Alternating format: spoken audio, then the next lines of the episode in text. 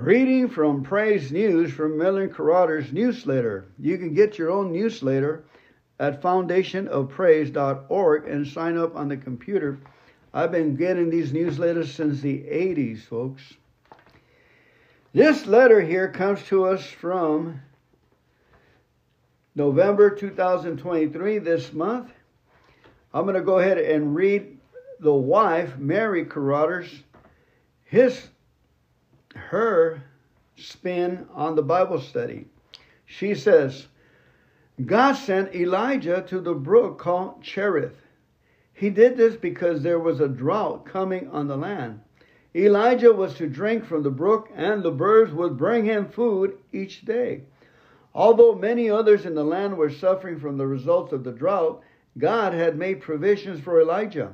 As time went by, Elijah must have been aware that the brook was beginning to dry up. Perhaps he had to scoop out a hollow in order to catch a bit of water to drink. The provisions of God was no longer abundant, but it was sufficient. God's provision for us is always sufficient. We may not live in a nice palace as we would like, and our transportation may not be a Rolls Royce, perhaps, our job is below our ability level. All these things are very humbling. We want a better standard of living, more money in our pockets, but God's provision is sufficient, as the Apostle Paul said in 1 Timothy 6 8. If we have food and clothing, we will be content with that. Paul didn't have a home of his own, not even a room in someone else's home. He certainly didn't have a closet full of clothes or a pantry full of food. But God's provision for Elijah and Paul was sufficient. 1 Kings 17:7 tells us, sometime later the brook dried up. Then and only then did the Lord tell Elijah to go to Zarephath and Sidon. Do you think Elijah was anxious as the brook began drying up? Did he worry about what he would do when the water was all gone? Or do you think he trusted God? We really can't know, can we? What we do know is that God provided, not abundantly, but sufficiently. He provided a brook for a time, and later he provided a widow to take care of Elijah, and he will provide for his own. Those he has purchased with the blood of his son, Jesus, sometimes abundantly, sometimes barely. Either way, God wants us to know that his provision is sufficient. Let's trust Him to know what's best for each of us. At every point in our lives, the Lord alone is our security. Amen and amen. Now remember, Merlin and Mary Carothers, uh, they're the ones who run foundationofpraise.org. Well, Merlin has gone to be with the 10 years ago, he passed away and he was born in 1924. And I spoke to him in the phone. I called maybe 20 years ago. I called over there to get some more books, and he answered the phone. And and I asked him. I said, Merlin, what are you doing there? And he goes, Well, I'm known to come in here once in a while. You know, I was just surprised that he answered the phone.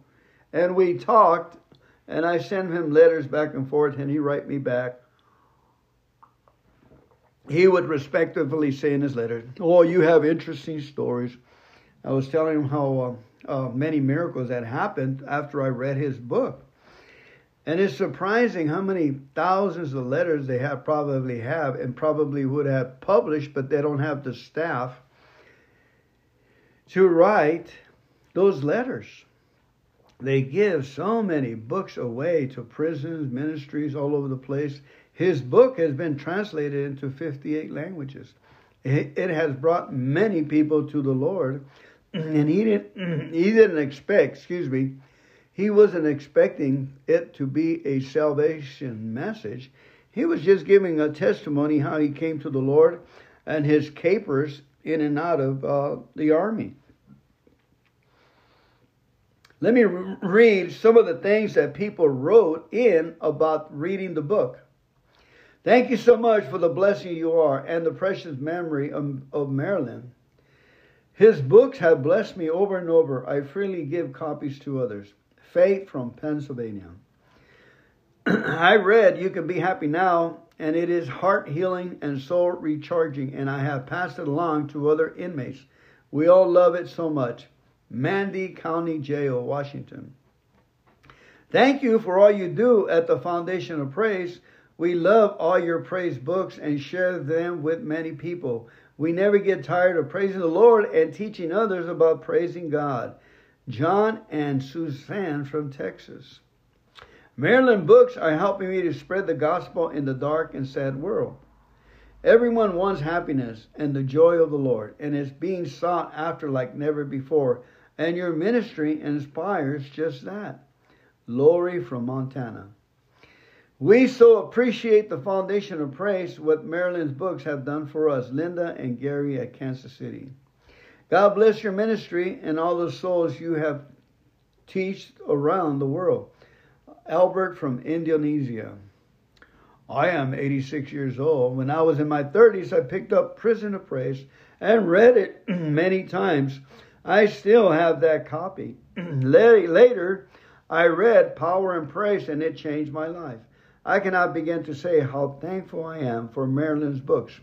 I appreciate your ministry so much and will always have a special love for Merlin. Dorothy from Arkansas. Praise from Kindle readers. I would urge everyone to read all of Merlin's books and your life will be transformed. You will never know joy like you will once you wholeheartedly follow what God has revealed to him. Mind blowing.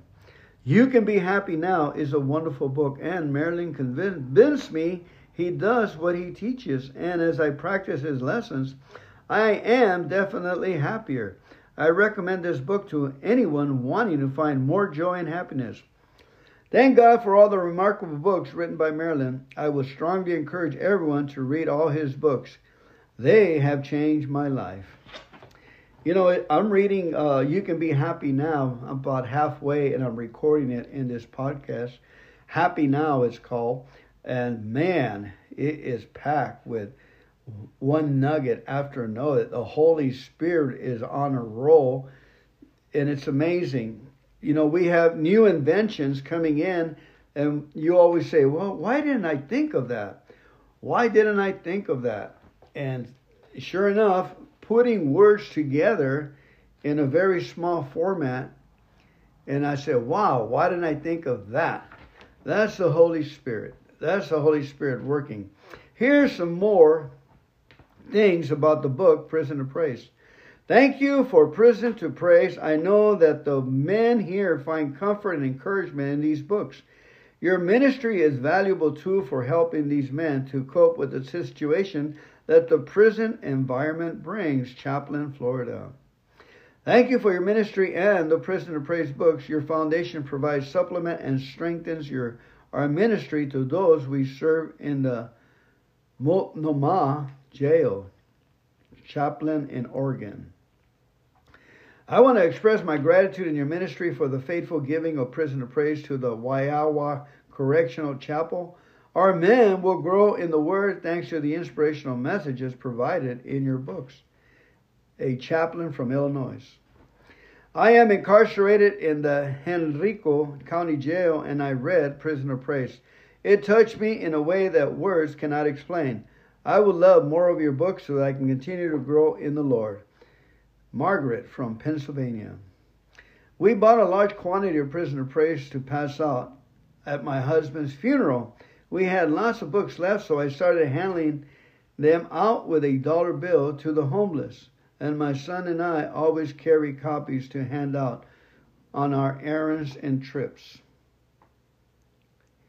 You know, um, one day we was I started going to the Seventh Day Adventist to uh, rest on Saturday and study the, the amazing Bible studies there, and uh, I handed books out to the people, and they gladly took it. You know, they saw the joy in, in my wife's heart and me, and we're just there and loving people. And then after a while, we passed out those books, and then we got invited to a luncheon, maybe after a few months, to someone's home and they said there was going to be a lot of people there. There's going to be a Bible study, blah blah. And so we went. It was a beautiful house. and there was tables, and there was dignified ladies there and couples. I mean, you know, there were there were their right weight and their right appearance for their age and well manicured and cultured. And they were passing out prison of praise books and they were studying and, the, and I don't know who the lady was and she was saying, this is an amazing book to change your life. And she lifted up the book, Prison of Praise, and and went out to give us a, a lesson in it. And huh, where did that come from? You know, it was amazed that the the seeds and they sprout and they grow. Oh man, Gary from Arizona says, Prison of Praise changed my life. I now understand why I have not been very effective Christian. Thank you. Betty from Montana says, I first read Prison of Praise 10 years ago and have since read it many times, along with Merlin's other books. He had had such a way of telling his stories that reach my heart and convey God's word in such a meaningful way that continues to strengthen my faith in the Lord. Thank you for continuing his work of spreading the message of praise and the Gospels. I look forward to passing out these books to others. Mary, I would always look forward to your faithful and meaningful articles in Praise News. And that's one of the ones articles I just read to you right now about Elijah. Prison of Praise is life changing. I have bought copies to give to family members. Lorraine from uh, M.E. I don't know. What a joy it is has given to me to read Prison of Praise. I'm not even through reading it. I don't want to put it down, and I'm anxious to read all the other books. Beth from South Dakota. And now let me read another article by Mary, Mary Carothers. Last week, I listened as some folks talked about how hard it was to forgive a person who has done something bad to them. It's not too likely that anyone reaches adulthood without having experienced situations where they felt betrayed. Because of this, whether we decide to forgive someone or not, it's important to know what God has to say about it. Tonight, I read in Matthew 18:21 where Peter asked Jesus how many times he should forgive his brother. And his response to Peter, Jesus tells a parable about forgiving.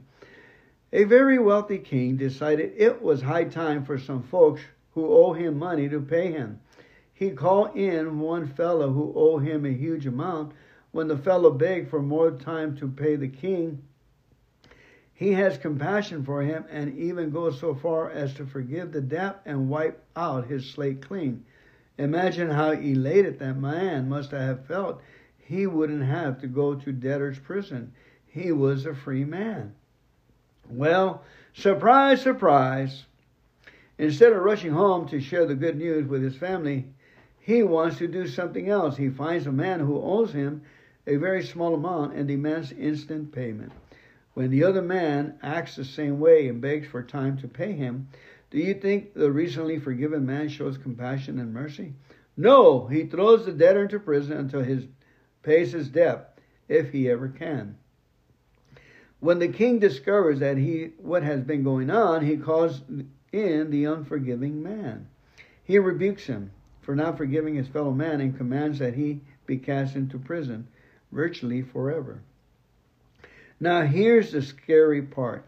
Jesus told his listeners that God will do the same to us if we don't forgive those who harm us or those we love.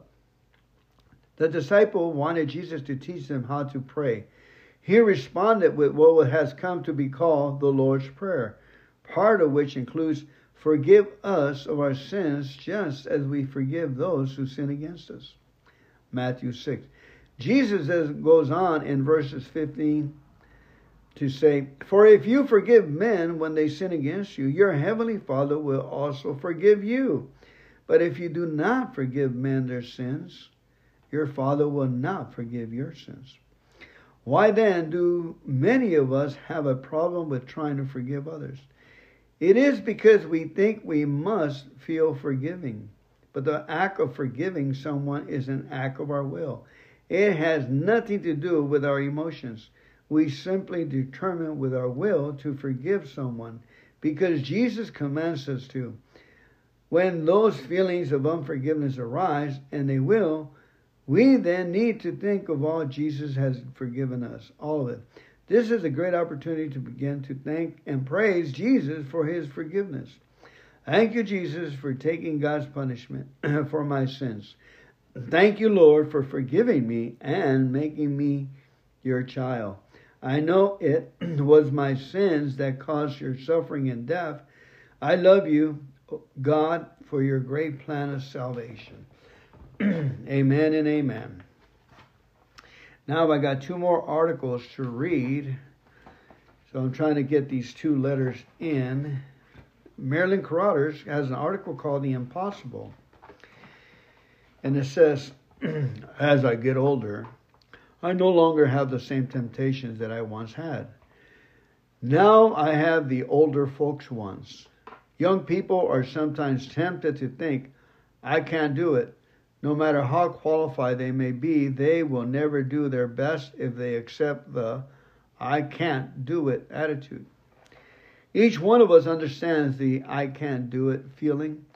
We can think, I'm too tired to do anything, or my body is sick. Perhaps we feel like I don't know how to do anything special, or even I don't have the time.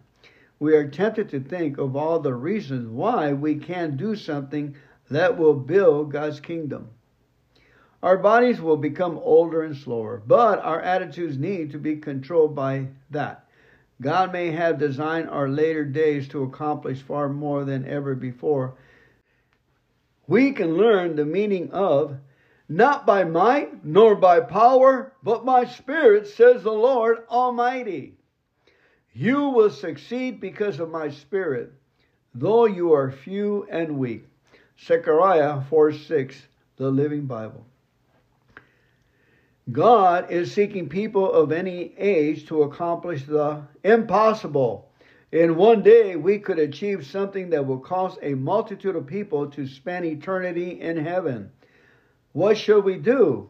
We can meditate on God's Word. We can listen to the Holy Spirit. He will teach us as we learn to listen. The Bible tells us many very ordinary men and women through whom God accomplished amazing miracles. Why? Because they believed Him. we are limited only by our faith. We know that God has planned for us to believe today that helps us believe that God has a mission for us. Maybe there is a person living near you that is so ungodly that everyone has given up on trying to help them, receiving Jesus as Savior. God may have brought you to this time and place to bring that person into his family. That person is so valuable in God's eyes that he will reward the one who helps him. There are many hurting people who do not know even one Christian who has tried to tell them about Jesus. You and I can become that one person. What blessings might God give to the person who causes impossible things to happen? Let's not limit our Lord. He is the mighty creator. Nothing is beyond his power. He can do anything through you and me if we are willing for him to work through us. His blessings are greater than we can even imagine. We should not listen to the voice that whispers, You will never be used by God to do great things. Jesus invites everyone who believes in him to accomplish impossible things. He gives us reason to accomplish and stretch our faith when He said we could move mountains. If we believe Him, God will help any one of us to do what others do not believe can be done. Paul believed and wrote, I can do anything through Christ who strengthens me. Philippians 4:13. The impossible. Amen and amen. Our next letter is Pushing Buttons by Merlin Carothers. No matter how spiritual we are, we all have buttons that can be pushed. They are like a silent switch turned on and off. Sometimes without a sound, we often are not aware of just how they are pushed, but we are aware of the results. Some people learn what buttons they can push to make us angry, unhappy, or manipulative, or manipulate us to get what they want.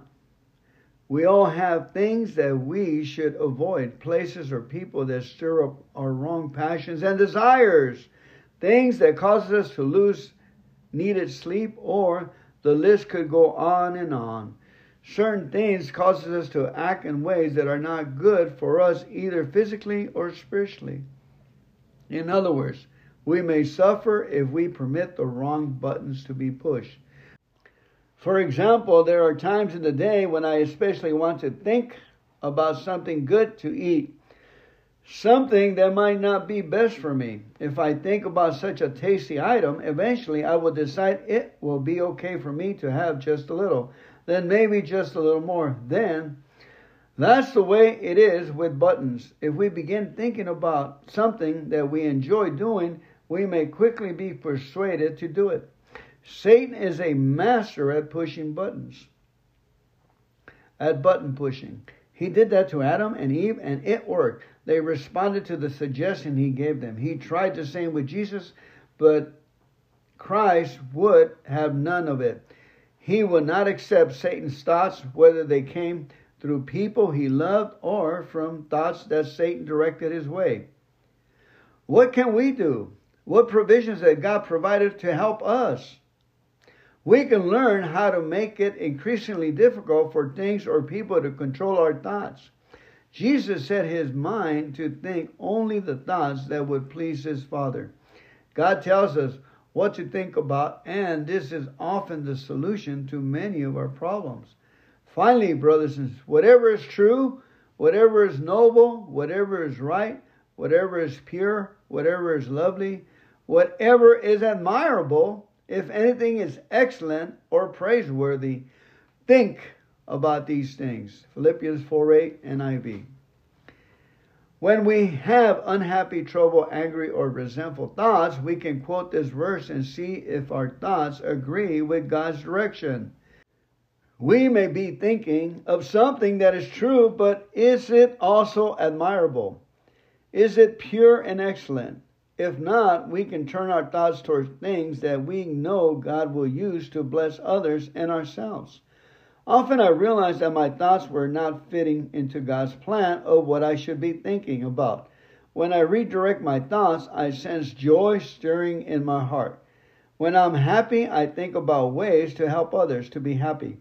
I think about you and how I want to help you to have the joy of the Lord from Nehemiah 8:10 NIV. Amen and amen. And another thing that I do when my thoughts are are thinking about I should have had real estate or bought this or hung on to that girl, I start thanking that I'm God that I messed up. Thank you God I did that. Thank you God I said the wrong thing. Thank you I didn't act on it. And I stopped that emotional drainage imagination that's pulling me that way. Today's the day that we have. Yesterday's gone. We thank God for our actions. Today is the day that we call upon God, we call upon the Lord, and we give Him praise and thanksgiving for this day. This is the day that the Lord has made. Repeat after me. Say, This is the day that the Lord has made. I will rejoice and be glad in it. This is the day that the Lord has made. I will rejoice and be glad in it.